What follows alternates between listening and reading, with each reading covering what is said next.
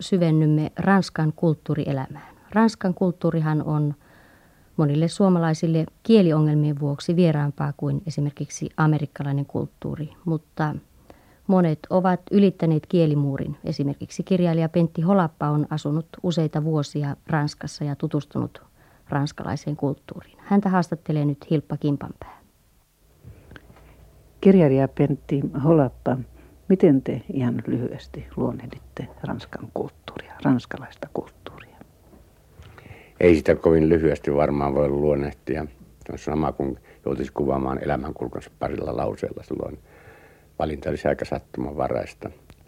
Ehkä voi sanoa kuitenkin, että ulottuvuus menneisyyteen on pitkä ja että ranskalainen kulttuuri on vaikuttanut esimerkiksi suomalaiseen arvaamattoman paljon, koska jo Agrikolasta alkaen suomalaiset oppineet ovat käyneet sivistämässä itseään oppimassa ää, Ranskassa ja ovat tuoneet meille länsi-eurooppalaisen kulttuurin perusteita. Sitten voi sanoa, että länsimaisten kulttuurien joukossa ranskalaisella kulttuurilla on tärkeä asemansa väylänä esimerkiksi kolmanteen maailmaan. Voisi sanoa, että anglosaksinen kulttuuri, joka nykyisin hallitsee päivittäisiä tapahtumia ja myöskin ilmenee kaupallisessa elämässä, väistämättä johtaa Yhdysvaltoihin, joka on länsimaisen taloudellisen kasvun johdossa ja länsimaisen tavarakulttuurin johdossa. Ja ja sillä tavalla suuntaa meidän katsemme Pohjois-Amerikkaan, kun sen sijaan Ranskan kautta muun ohella helposti pystyy luomaan kontakteja esimerkiksi äh, ranskankieliseen Afrikkaan ja välillisesti kyllä tietysti myöskin sitten äh, latinalaiseen Amerikkaan. Mä olin tässä äskettäin Kongossa Suomen kirjalliliiton edustajana äh, anti-apartheid kirjailijakokouksessa. Ja siellä todella huomasi, että, että ranskalainen kulttuuri on antanut pohjan myöskin ja lähtökohdat koko läntisen Afrikan, lähes koko läntisen Afrikan sivistyneistölle uudelle, joka on jollain erittäin vahva – klassinen koulutus, eurooppalaista klassinen koulutus vahvempi ymmärtääkseni kuin uusilla sukupolvilla esimerkiksi meidän maassamme. Nythän ranskalaiset itse ovat sanoneet, että Ranskan vaikutusvallan on tunnuttava maailman kaikilla kulmilla. Jos joku muu kansa sanoisi näin, niin sitähän voitaisiin kutsua esimerkiksi kansalliskiihkoksi. Onko ranskalaisessa kulttuurissa joku erityinen piirre, siis sellainen, joka joka estää meitä leimaamasta tällaiset puheet kansalliskiihkoksi? En tiedä, minä en nimenomaan... Vai, vai onko se isänmaallisuutta? En tiedä, kukaan nimenomaisesti näin sanonut. Muotoilu ehkä ei ole kauhean onnistunut. Siinä on tuollaista liioittelun tuntua. Ilmeisesti tämmöinen voimakas ranskalaisen säteilyn korostaminen on lähtöisin de Gaulleista, joka katsoi, että, että juuri puolustautuminen anglosaksista, siis amerikkalaista – ylivaltaa vastaan edellytti tällaisen ranskalaisen kansallistunnon voimakasta korostamista, joka sitten johti siihen, että, että, että hän Kanadan ranskankielisessä osavaltiossa Quebecissä huusi eläköön vapaa Quebec. Tällä tavalla se sai ehkä poliittisesti meidän näkökulmastamme arveluttaviakin ilmentymiä, mutta ymmärtää, että ranskalaisilla on resursseja, heillä on niin henkisiä voimavaroja – tähdentää omaa merkitystään maailmankulttuurissa. Mutta mä luulen, että kaikissa maissa on ihmisiä, jotka saattavat käyttää omasta kulttuuristaan vähän yliampuvia arvostuksia ja ilmasta yliampuvia arvostuksia. On se tapahtunut meilläkin, vaikka meidän voimavaramme ovat raja, rajallisemmat. Ja, mutta silloin kun sosialistinen hallitus, Mitterrandin hallitus tuli, tuli voimaan, niin tuota, Hallitushan oli jo heti alun perin sitä mieltä, että kaikissa tällaisissa kansainvälisissä konferensseissa ja muissa vastaavissa, niin ranskan, kieli täytyy, tä, ranskan kielen täytyy säilyttää asemansa englannin kielen rinnalla. Eikö tämä ole jonkinlaista erityisen voimakasta isänmaallisuutta? Varmasti se on eräs muoto tätä kansallista itsevarjelua. Ja, ja totta on, että Ranskassa kiinnitetään hyvin paljon huomiota myöskin kielenvarjeluun. Siinä suhteessa Suomi ja Ranskahan muistuttavat aika lailla toisiaan, että meillähän on kyllä tahdottu myöskin säilyttää kielen oma leimaisuus. Ja se on säilynytkin paljon puhtaampana kuin esimerkiksi Virossa, jota leimaavat ulkomaiset lainat paljon selvemmin kuin Suomea. Että e, eivät ranskalaiset tässä ole niin poikkeuksen, poikkeuksen asemassa. Ymmärtääkseni myöskin Saksassa kyllä pyritään luomaan omaa sanastoa, ettei oteta käyttöön sitä anglosaksista uutta terminologiaa, joka kaupallisen vaihdon mukana helposti tulee maahan. Ranska on tunnettu kulttuurimaa jo vuosisatoja sitten. Meillähän ensimmäiset papit ja munkit menivät sinne opiskelemaan Sorbonnen yliopistoa 1500-luvulla ja vuosisadan vaihteessa se oli 1800-luvun vaihteessa maalaustaiteilijoiden kansainvälinen kohtauspaikka ja 20-30-luvulla kirjailijat, suomalaiset kirjailijat kävivät hyvin paljon siellä. Onko, onko Ranska säilyttänyt asemansa tällaisena johtavana eurooppalaisena kulttuurimaana. Tehän olette itse asunut Ranskassa, käännette Ranskaa, ranskalaista kirjallisuutta ja myytte vanhoja kirjoja. Ymmärtääkseni voi sanoa, että Ranskalla on hyvin tärkeä asema, ehkä ihan keskeinen asema länsi-eurooppalaisessa kulttuurissa. Voi muistuttaa siitä, että esimerkiksi Mukkulan kirjailijakokouksen, joka toisvuotisessa kirjailijakokouksessa Lahdessa siis.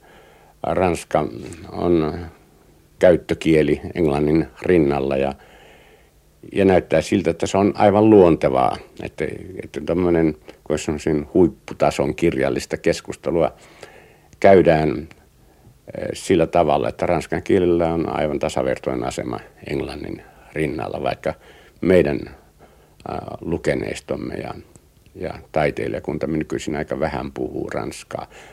Täytyy myöskin muistuttaa siitä, että, että amerikkalaiset kirjailijat ovat perinteellisesti tulleet Eurooppaan etsimään uutta pohjaa, laajempaa pohjaa omalle työlleen ja että he ovat tulleet nimenomaan Ranskaan. Eikä tämä ole, näin on tapahtunut ennen maailmansotien välissä ja vielä toisen maailmansodan jälkeenkin. En ole aivan selvillä siitä, kuinka tällä hetkellä juuri on, mutta vielä 60-luvulle saakka ainakin on näin ollut.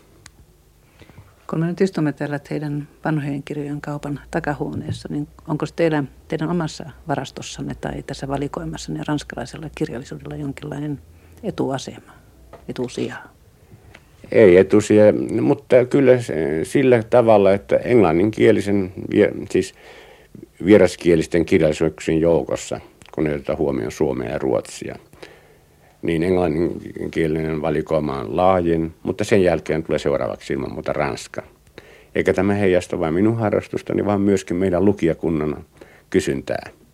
Ja sitten tarjontaa tietysti, koska se mitä me tarjoamme edellyttää sitä, että meillä, meillä niitä myydään niitä kirjaa. Meillä on koko mukava valikoima ranskalaista kaunokirjallisuutta, että, niin, että ranskalaiset turistit, jotka käyvät täällä, niin usein tulevat, ja jotka käyvät säännöllisesti, tulevat myöskin säännöllisesti tänne ja ostavat ranskalaisia kirjoja. Sillä äh, myynnillä, ei minkään vieraskielisen kirjallisuuden myynnillä ei ole meille kaupallista, suurta kaupallista merkitystä, koska ne kirjat ovat halpoja. Mutta mm, se on jonkinlaista palvelua kuitenkin. Onko ranskalainen kirjallisuus. Sehän, sitähän sävyttivät tuollaiset Sartreen kaltaiset älylliset kirjailijat.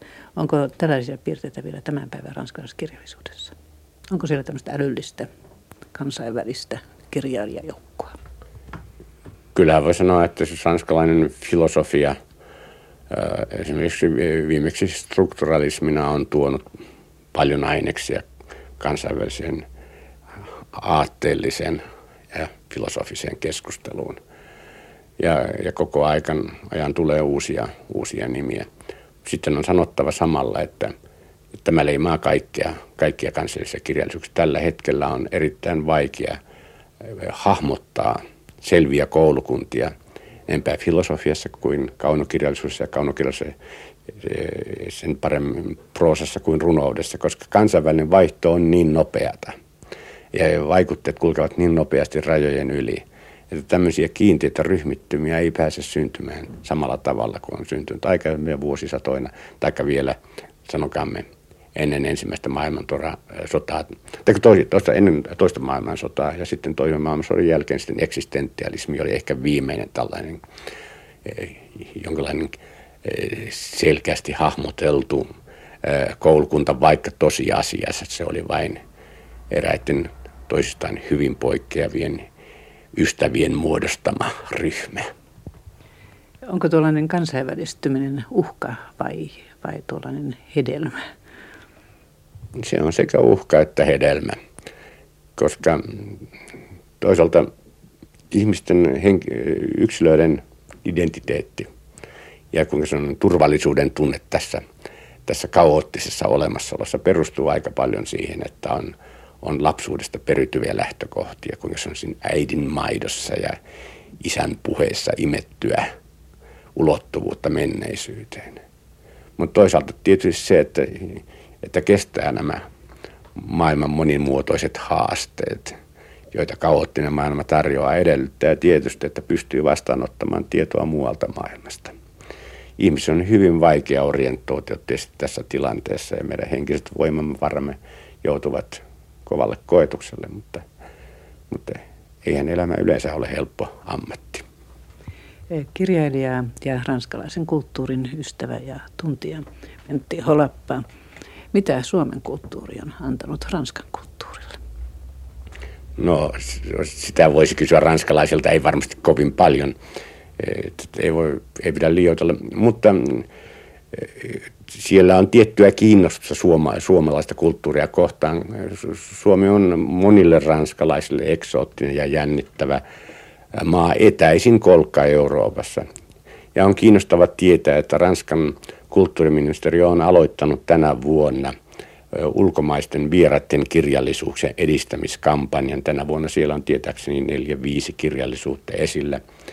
Ja, ja jos ensi vuonna, joka sattuu muuten olemaan suomalaisen kirjallisuuden 500-vuotisjuhla, Suomen kirjallisuus tulee mukaan tähän vieraiden kirjallisuuksien edistämiskampanjaan, ja sitä aletaan rakentaa nyt syksyn kuluessa tätä ohjelmaa. Tästä tehtiin aloite, kun sattumalta minulle, kun olin siellä Ranskassa käymässä Ranskan ulkoministeriön vieraana viime vuoden lopulla. Ja, ja tämä asia, joka silloin heitettiin ideana ilmaan, on nyt konkretisoitumassa. Siitä tulee totta. Käännetäänkö tai ilmeisesti on näin, että ei, ei käännetä yhtä paljon ranskalaista ja suomalaista kirjallisuutta keskenään. Eli että me käännämme enemmän ranskalaista kulttuuria kuin meidän kirjallisuutta me käännetään ranskaksi. Ilman muuta tietenkin. Sehän on selvääkin, koska meillä tarjontakin on vähäisempää ja sitten julkaisutoiminnan pohjana on kuitenkin kaupallinen mahdollisuus ja kaupalliset mahdollisuudet. Ja, mutta kyllä meillä nyt suomalainen Suomesta käsin tuetaan jossakin määrin tällaista käännöstoimintaa ja siellä on ilmestynyt viime vuosina muutamia romaaneja ja sitten runoudessa on, on, on saatu jotakin aikaa myöskin. Suomen kirjallisuuden tietoskeskus on julkaissut kirjassaan Suomen kirjat yhden ranskalaisen numero, jossa on suomalaista runoutta, nykyrunoutta käännettynä ja sellainen lehti kuin Europe, kulttuurilehti, joka leviää laajasti, on julkaissut Eh, suomalaista runoutta niin ikään. Mutta nehän ovat pisaria valtameressä. Täytyy koko ajan muistaa, että me voi odottaa mitään, mitään valtavaa huumaavaa vastaanottoa. Muistan erään amerikkalaisen aforismin kirjallisuudesta, että runoudesta sanon, että julkaista runovihko on ikään kuin pudottaisi ruusun lehden suureen kanjonin ja odottaisi kaikua. Ja samanlaista on tietysti suomalaisen runouden tai kirjallisuuden tarjoaminen suureen maahan, että emme voi odottaa mitään jyriseviä suosionosoituksia, mutta kyllä me uskon, että e, suurtenkin maiden osalta e, kulttuurin moninaisuus syntyy siitä, että pystytään vastaanottamaan vaikutteita myöskin rajallisemmilta kulttuurialueilta. Mikä yhdistää suomalaista ja ranskalaista ihmistä? Tai suomalaista ja ranskalaista kulttuuria? Tämä on tietysti jälleen kysymys, johon help- vastata se helposti joutuu yleistykseen. Voi sanoa ehkä, ehkä voi sanoa, että jonkinlainen individualismi, yksilöllisyyden korostaminen. Kirjailija Pentti Holappaa haastatteli Hilppa Kimpanpää.